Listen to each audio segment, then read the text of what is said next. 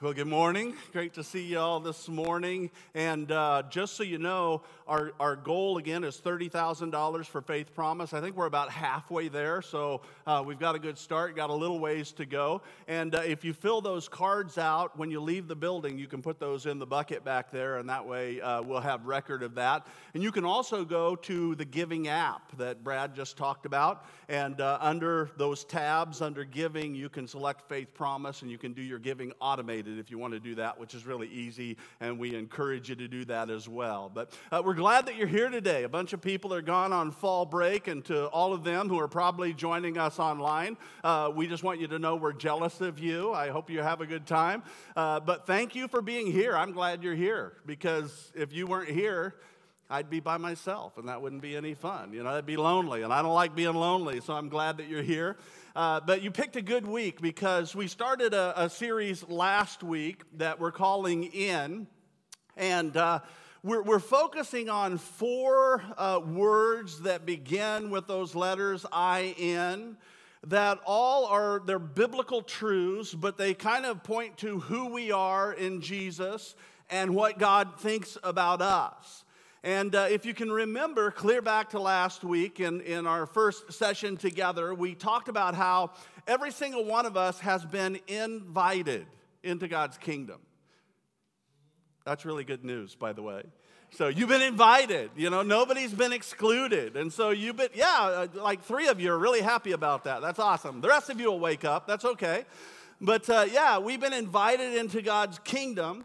And so, no matter you know who you are, where you've been, what you've done, you have been invited into the family of God. And the reality is that in the end, the only ones who are going to be excluded will be the ones who refuse to accept the invitation. The, the, but we've all been invited.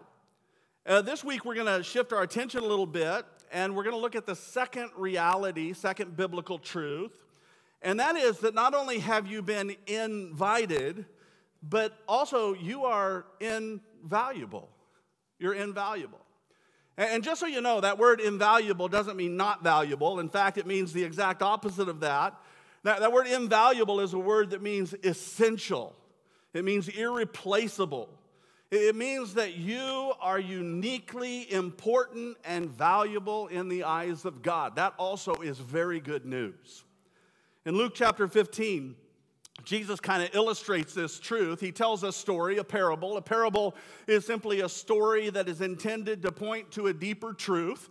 And the deeper truth that Jesus is pointing to here is this idea of every individual is valuable in his eyes.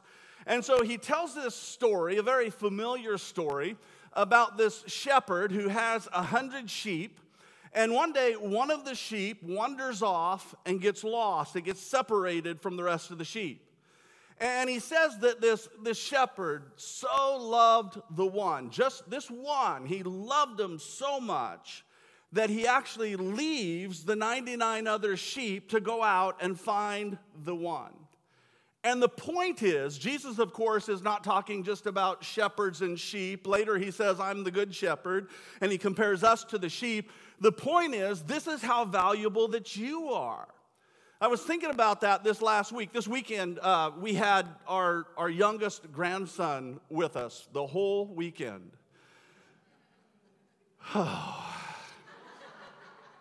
we have two grandsons. Our oldest, Leighton, is 12, and our youngest, Gage, is, is the baby and just turned one here a few months ago. And uh, he's walking now. Actually, he doesn't walk anywhere, he runs everywhere he goes. Um, he went straight from crawling to running. And uh, some of you know this when you have little ones who just kind of start this. Um, his, his upper body tends to go faster than his lower body will carry him. So um, he's got bumps and bruises all over his head. But um, we, we, we took him yesterday. We were trying to, to figure out, you know, how can we keep him occupied because he has all this energy. And so we decided to go to the children's zoo. It was a beautiful day. We went in the afternoon to the children's view, or zoo. And um, I, I lost track of how many times either Laura and I said the words, keep your eyes on him. You know, you got to keep your eye on him because he'll just like get down and boom, he is gone. And, um, and, and you know, I, I, you got, you got to be careful with him, and, and, and I know Laura especially would say that to me, and, and which is fair because I have the tendency to lose things. and uh, I didn't lose him, but I was thinking, you know, if something happened and I did, imagine if I did. I doubt that Laura would be cool. You know, if I if if I said, you know, I'm Gage wandered off somewhere. I don't know where he went. He was here a minute ago. He wandered off and he's lost. But don't worry about it. We got another one. I doubt that would fly.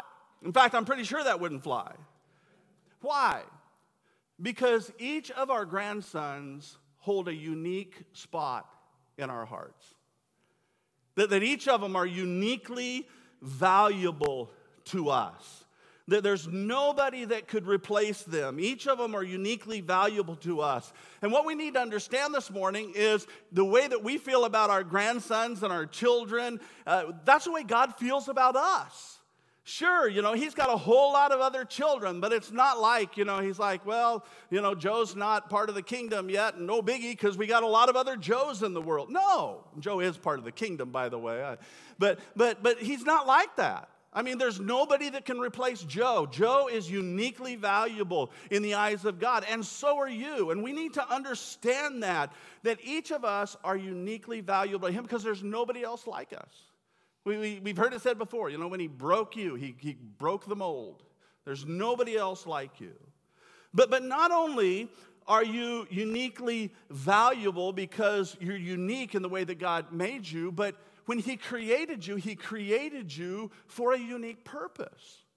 That, that each of us are invaluable to the mission of God. That you, you have been prepared for with your own, you know, by your own unique uh, talents and passions and experiences and abilities, you have been uniquely prepared to participate in the mission of God. And God knew what He was doing when He, he put you right here, right now, in this time, in this moment, because it's in this place, in this time, that you can best glorify God.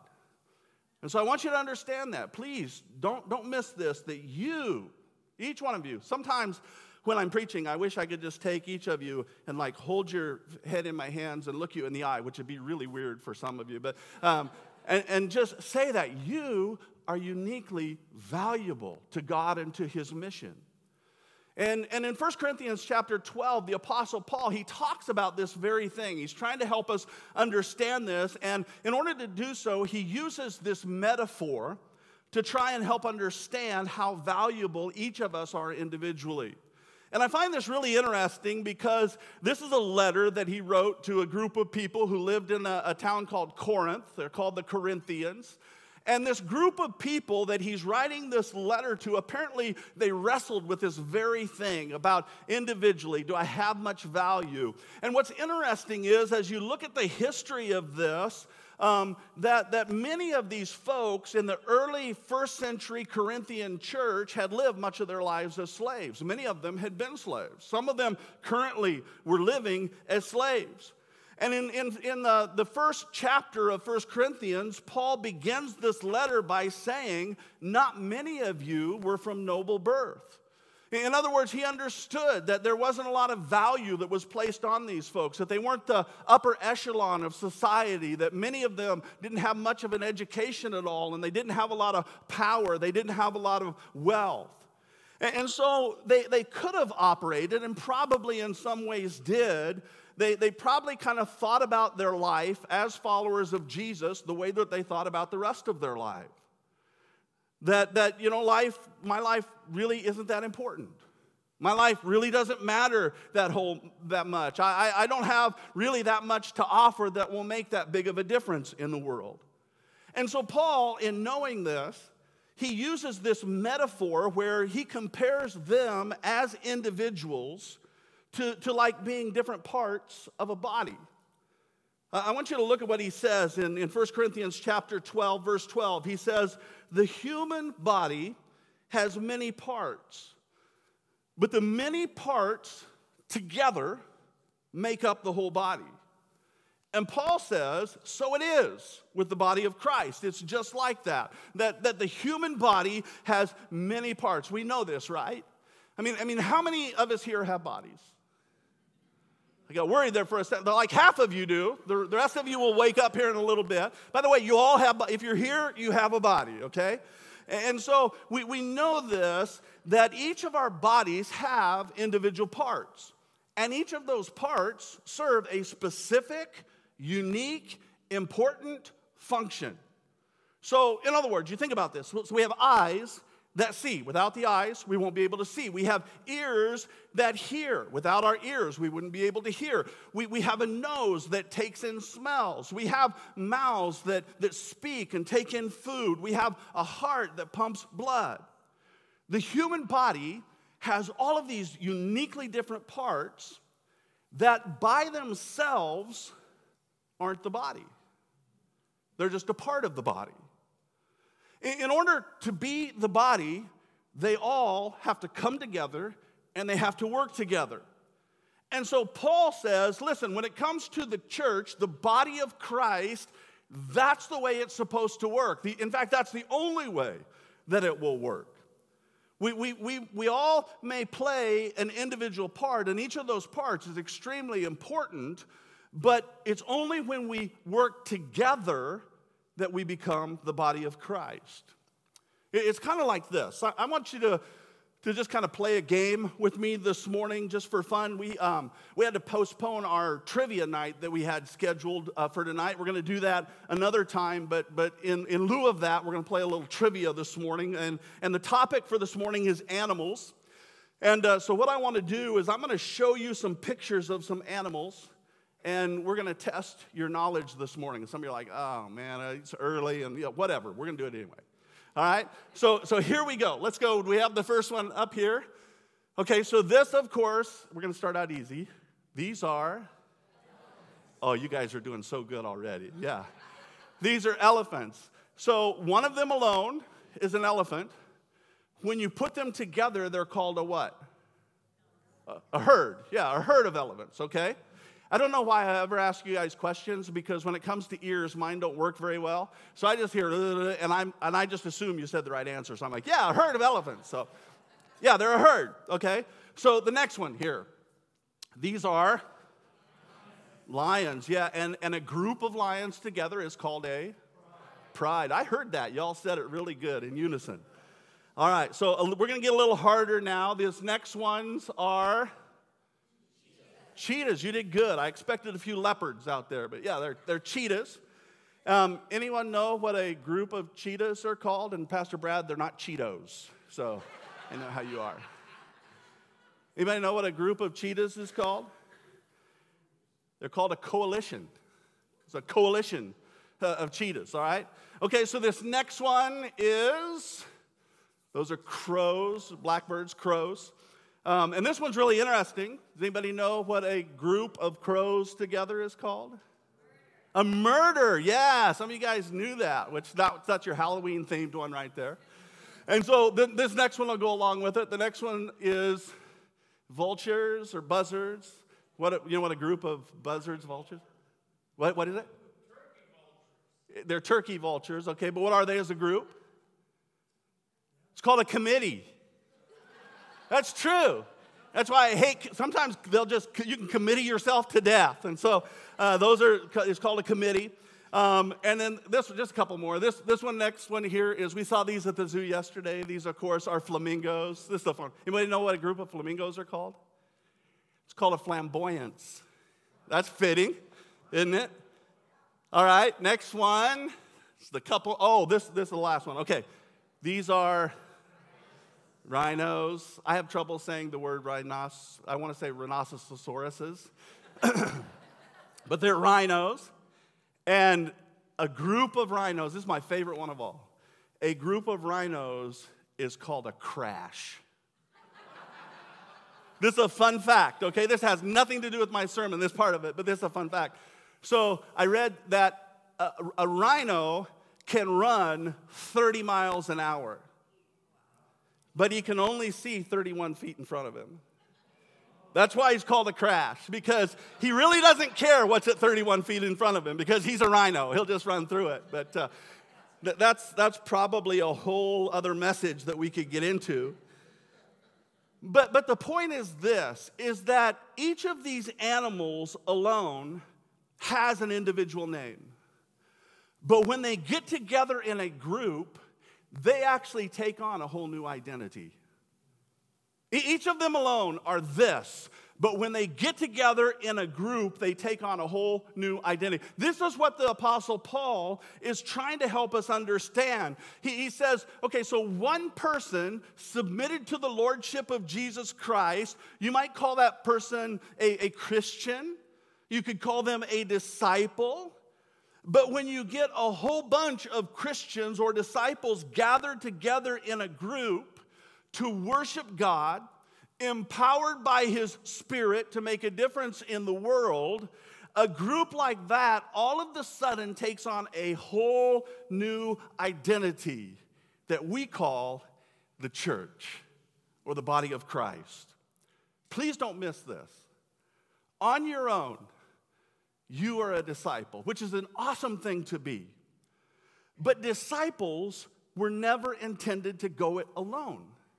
It was never intended to work that way. it's always been intended for disciples, for Christians to gather together with other spirit filled, word empowered believers and actually take on this powerful new identity called the church or the body of Christ.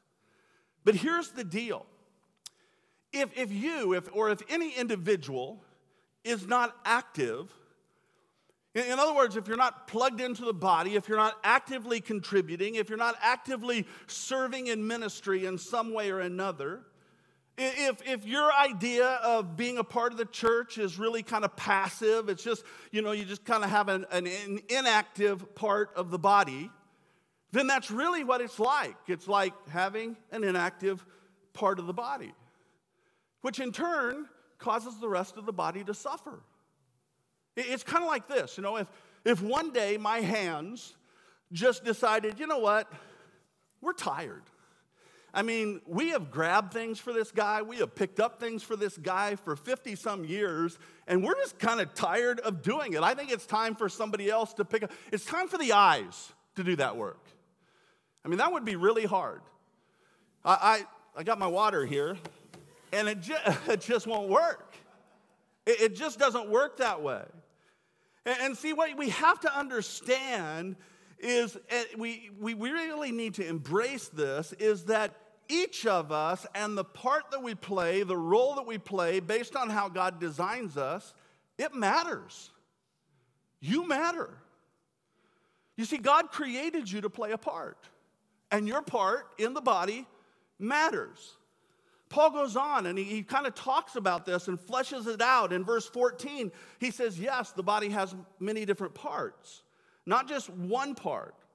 He says in verse 15, if the foot says, Well, I'm not really a part of the body because I'm not the hand. I mean, the hands, you know, they get all the credit and all the recognition, and so I'm just a foot. I'm no, he says that doesn't make it any less part of the body. And if the ear says, Well, I'm not really part of the body because I'm not an eye would that make it any less part of the body?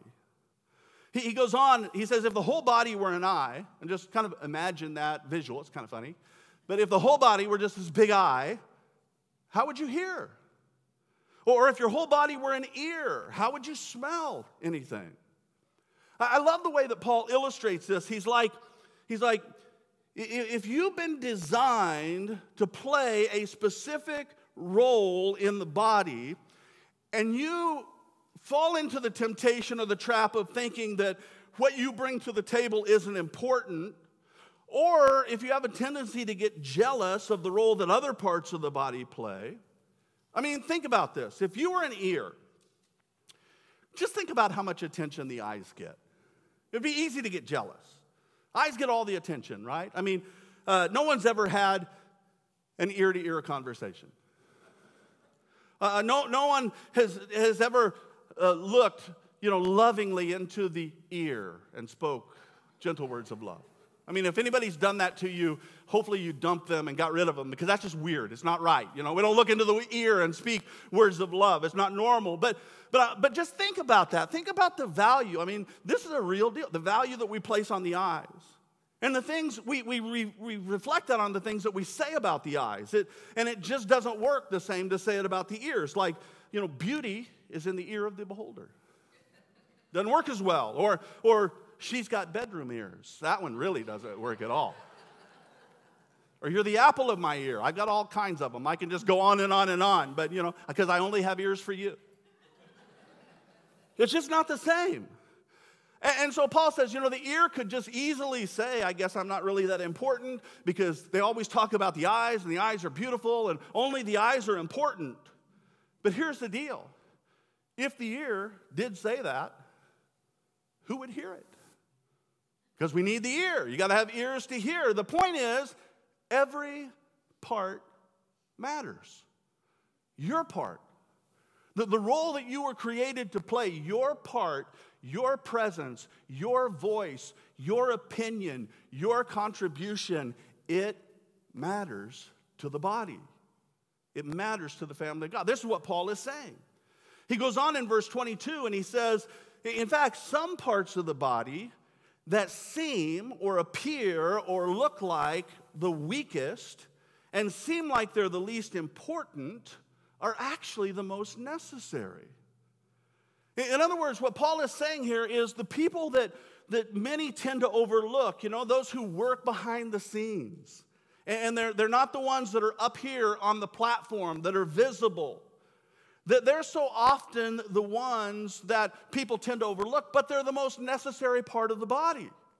I was thinking about that this past week, and you know, every single week that we gather together in this place, there are a number of people who serve down in the basement. Every week, there are people who check in kids and do children's ministry. There are those who provide security. There are those who work in the nursery and they hold your babies.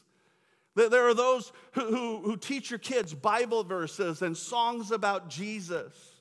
And they love on those kids like Jesus loves on them. And they just share the love of Jesus with the kids. And most of us, especially those of us who don't have children, we never see those folks serving. But can I tell you this morning, the contribution that they make is extremely vital to the life of the church. We wouldn't survive without their ministry. We certainly wouldn't be who God wanted us to be. I was thinking about, you know, our tech team. Nobody notices the tech team until something goes wrong right? And then everybody looks back, you know, when a, when a, a speaker pops or, uh, you know, all of a sudden the lights go dim. we didn't even practice that.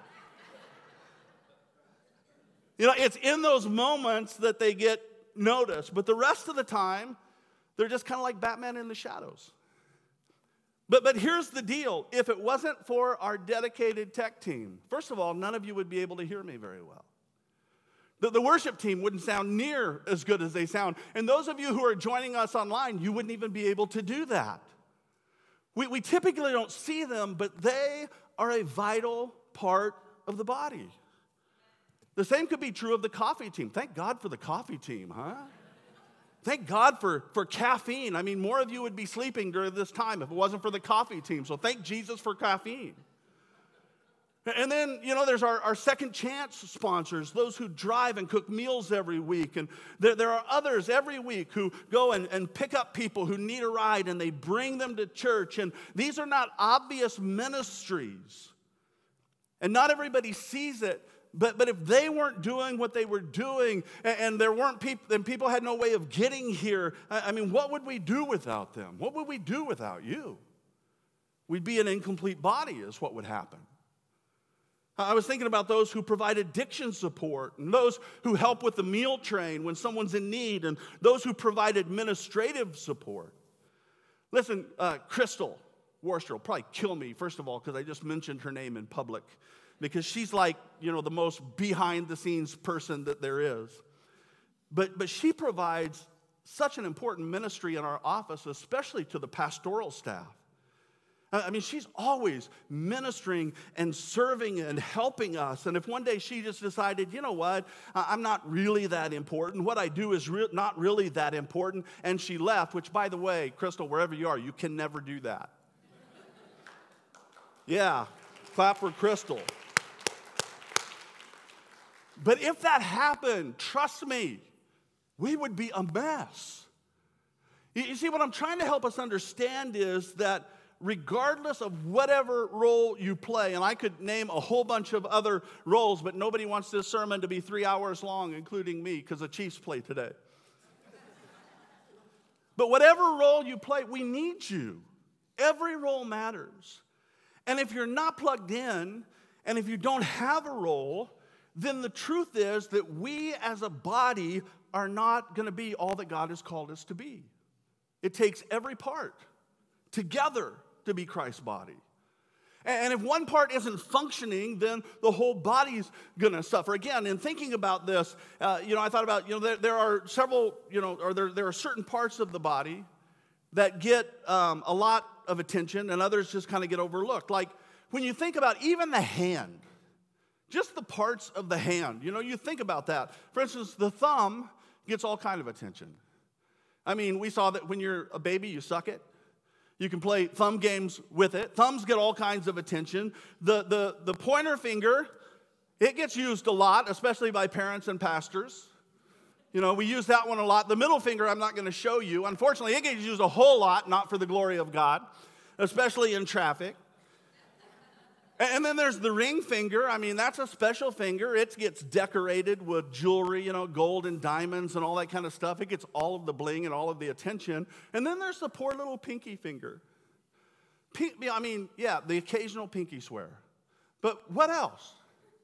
This is interesting. I read the, the pinky finger actually provides 50% of the hand's strength. The, the least and the less of the hand provides the majority of the strength. You see, this is what Paul is trying to help us understand. He's saying it's often the parts that you tend to neglect and don't think about, the ones that are least visible or seem like they're really not that important, that are actually the most important. I, I hope you'll understand this because what, what you do, it may not be the most visible. But that in no way means it's not important. I mean, you may be here this morning and your, your ministry is that you're an invisible prayer warrior. You, you just spend tons of time seeking God and praying for other people, and nobody knows it, nobody sees it. But week after week, when we gather together in this place and God shows up, and lives are changed, and people encounter the saving grace of Jesus Christ that so often has happened because of you and your prayers and the prayers that you pray. Your private prayer actually has the power to impact our public services. There are those of you who give generously and, and nobody knows. You don't want anybody to know. But, but even though your, your ministry is not visible, what it does is it allows us to do things that are very visible. It's how we do children's ministry and youth ministry and, and second chance ministry and how we help those who are in financial crisis. Your, your ministry may be as simple as helping somebody feel welcome, you know, just a, a smile and saying, Welcome to Connecting Point, to a person who it's their very first time. And it may not be incredibly visible, but, but just because it's not visible doesn't mean it's not important. You, you see, some of the most important things that happen here are actually done by parts of the body that are least celebrated and least visible. And, and the truth is, other people may never even know what your gift does. They, they may not know that you prayed for them. In fact, oftentimes you may not fully, this side of heaven, even understand how you're investing in ministry of connecting point how it has impacted like how, it's impacted our, our, kids and our teens and how your investment in them in helping them get to camp or nyc you may never even know what that did what seeds were planted and how that had an impact in their lives.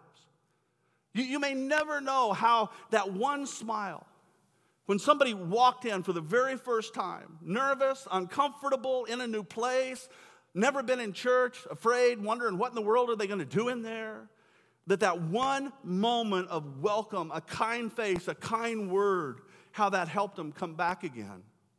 In fact, I heard this really cool story a couple of years ago.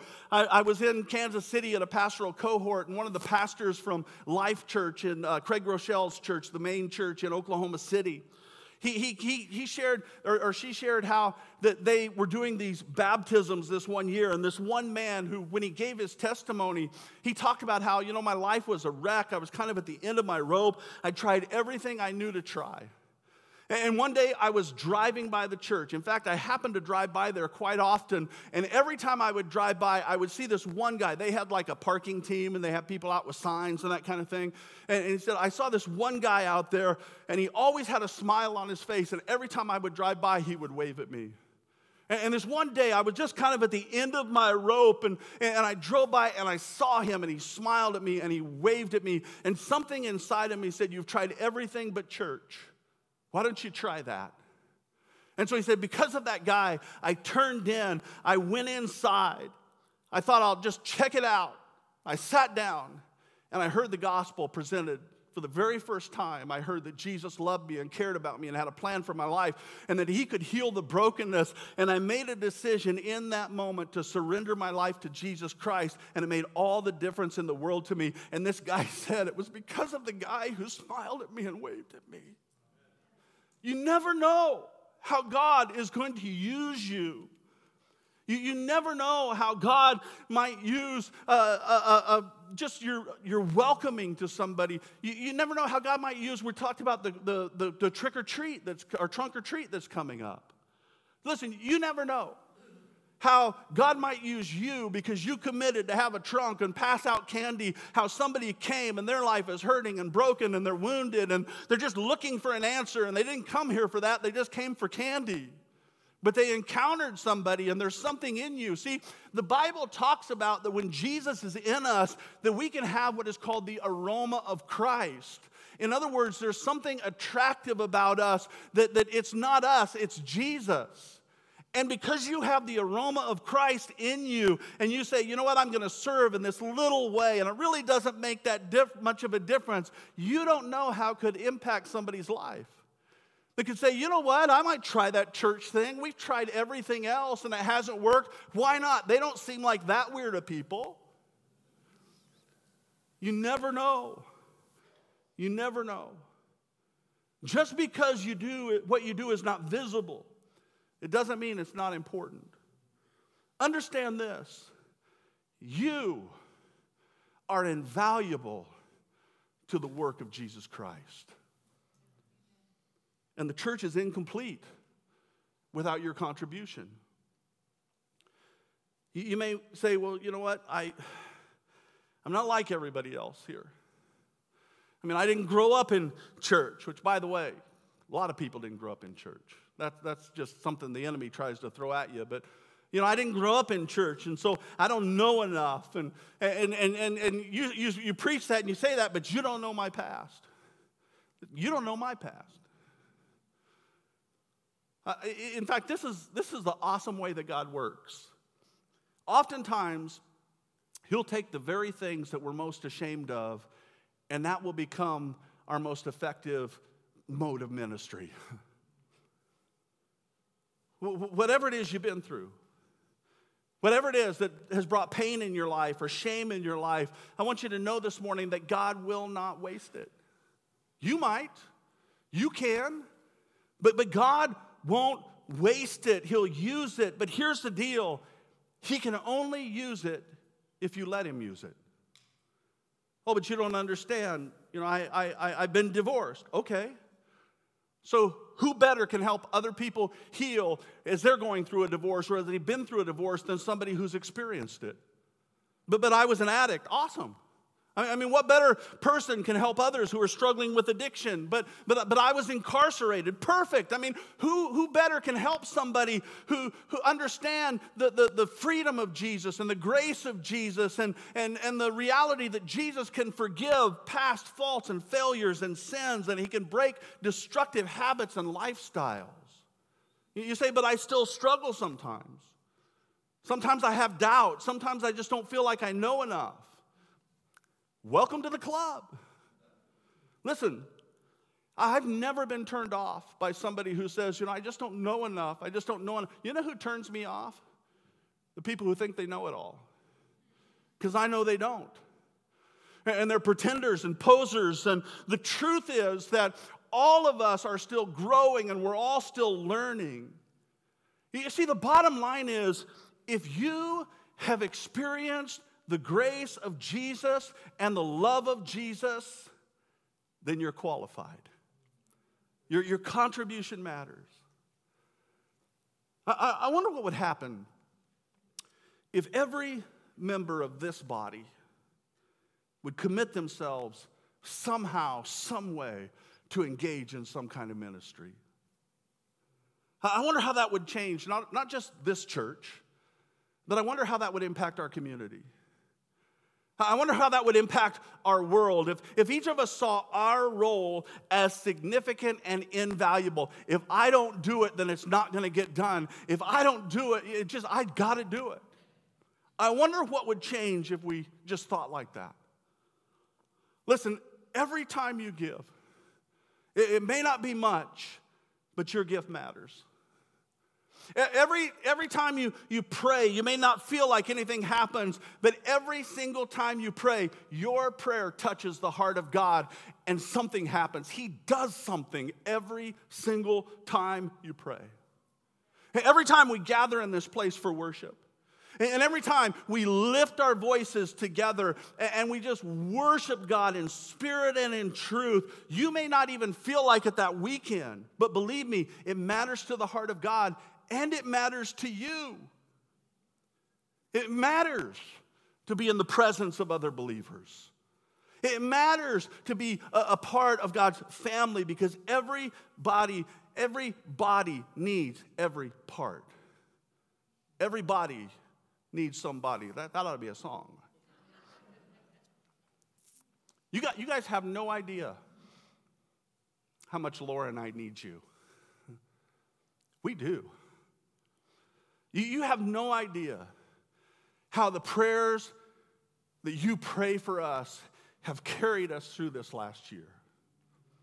You have no idea how when, when you wrote a little note or shot an email or sent a text that just said, Pastor, we love you and we, we appreciate you and we're thinking about you and we're praying for you, you have no idea what that did for us. In that moment, there were moments of discouragement when all of a sudden God impressed on somebody's heart to send a quick note. And in that moment, you have no idea the energy that it gave me. The, the reminder that, man, yeah, what we're doing here matters. That, that you can do this, that, that it matters what you're doing. So let's just keep going. It's those little things that nobody else sees that matter so much, that are so valuable. They matter. You matter. And what you do matters. I'm, I'm going to close with this. I, I read a story recently about Babe Ruth who, of course, is considered to be one of the greatest baseball players of all time. And um, during his career, he autographed a, a, number of baseballs, and each of them, as you can imagine, are very valuable. But he only autographed seven bats in his entire career. Seven bats. And each of those bats he used to hit a home run. And so you can imagine, because he autographed so few of those bats, that uh, they are exceptionally valuable. And one of the bats that Babe Ruth used to hit a home run was one that he hit the very first game in Yankee Stadium against the Boston Red Sox 1923. In fact, Babe Ruth was interviewed before and he said, Man, it would just mean the world to me if I could hit a home run my very first game, very first time in this stadium. And, and wouldn't you know, that's what happened April 18th, 1923. And until 2006, that bat had disappeared. Nobody knew what had happened to it. Uh, originally, the bat was given away. It was a promotion, just kind of thought up by his agent, that it was given away to a, a high school kid in a, in a home run contest. And, and at the time, nobody had the forethought to get the information, the contact information from the young man who had won the bat at the time. And so when he left with the bat, that was the last time it was seen. Completely disappeared from public eye and was all but forgotten about. In 1988, the man who had won this bat after years of sickness was on his deathbed. And by this time, he was very old and, and he had outlived most of his family. And so his closest friend was the nurse who had served him during, during his years of sickness. And so before he died, in appreciation to this nurse who had taken care of him, and he, he just wanted to let her know how much he loved and appreciated how she had served him. And so he gave this nurse his most prized possession, this autographed Babe Ruth bat. And she was moved by it, but she, she wasn't a sports fan. And so she had no idea that it was actually worth anything. It was just, you know, to her, it was an old bat with some guy's name on it. And so for the next 18 years, she took that bat, and it was sentimental because he meant something to her. And so she kept it, but she kept it under her bed. Nobody knew about it, and it just was hidden underneath her bed. Finally, in 2006, she retired from nursing, and her entire life, her dream was she just wanted to own a restaurant. And she had hoped that someday when she retired, that she could fulfill this dream. But here retirement came, and she didn't have the funds to be able to open the restaurant. And then one day she remembered that bat. And she wondered to herself, I wonder if that thing is worth anything. And so she took the bat down to a sports memorabilia shop to have it appraised. Well, immediately when the owner of the shop saw this bat, he was like, No way, there's no way in the world that this could actually be the missing Babe Ruth bat.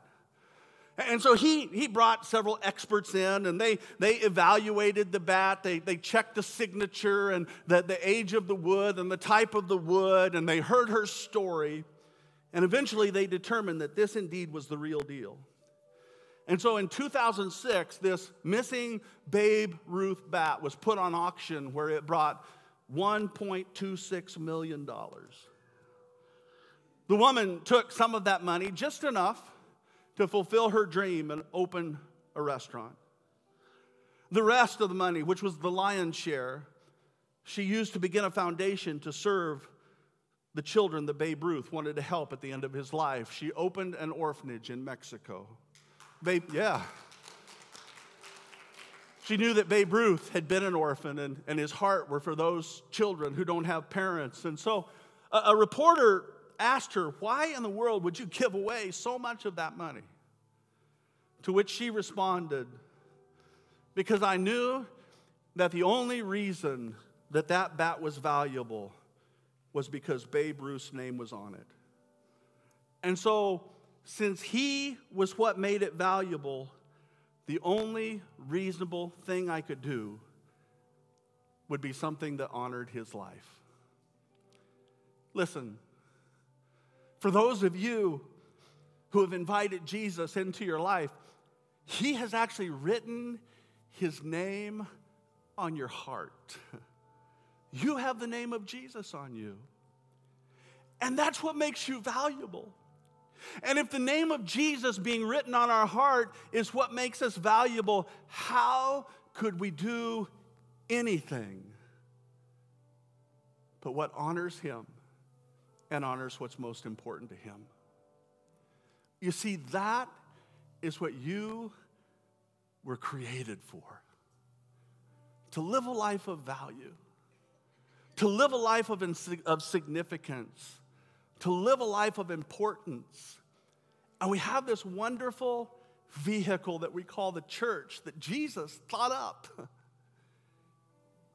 And he said, It's through my church that the redeeming work of the world will be done. Not a building, but a group of people gathered together in His name, and we get to be a part of it.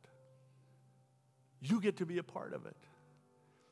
And so if you're not doing that right now, why not? And, and, and if not, why not now? There's no better time than now.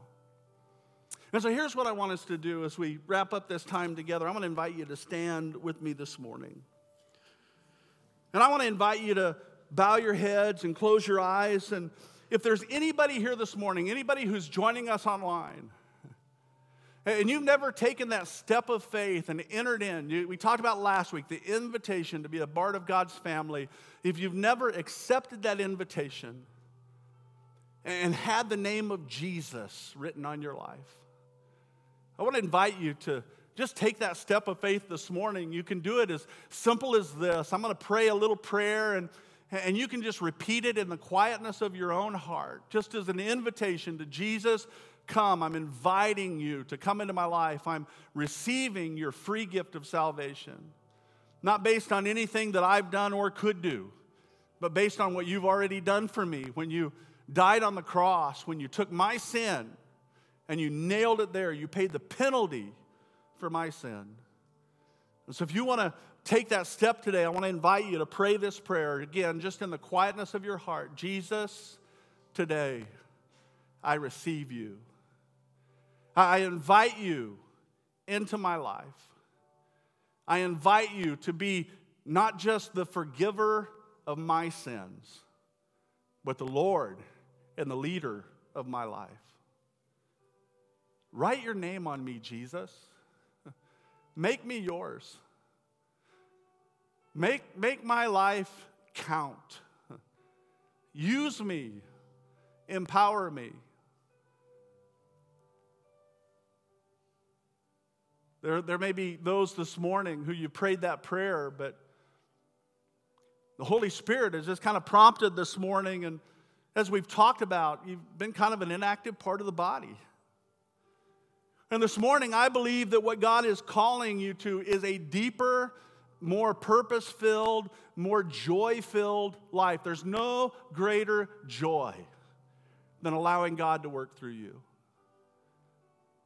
No, no matter how visible or invisible the role, no matter how big or small others may see it, there is no small part that we can play in the body of Christ. So this morning, Holy Spirit, I pray that you would stir some of our hearts, that you would draw us to a place where we get in the game. Whether it be uh, becoming part of children's ministry or youth ministry or worship ministry or the coffee team or greeters or ushers or whether it be uh, being playing more of a significant role in prayer ministry or, uh, or whether it be actually giving a, a, significant part of what you had given to us financially back to you to, to just make a difference in the world. Whatever it is holy spirit i pray that you would challenge us individually and you would call us to a deeper place. It is, it is our desire, it's my desire as the pastor of Connecting Point for us to be a fully functioning, healthy body. And so help us to take whatever steps individually in the role or the part that you might have us play in order to do that. And we just pray this in the name of Jesus. Amen. Amen. Hey, if you prayed that prayer this morning and you made a decision to invite Jesus into your heart for the very first time, we want to direct you back to the central hub. You can go there. And there's a place there that says uh, spiritual steps, and you can click on that. And there's, you can fill out a form there and just let us know hey, I invited Jesus to be the, the Lord of my life. We just want to celebrate that with you. And we invite you, if you don't have a Bible, you can stop by the Next Steps table in front of the You Belong Here wall, and we'll get you a Bible. Pastor Brad will be happy to do that. We want to come alongside of you and celebrate that.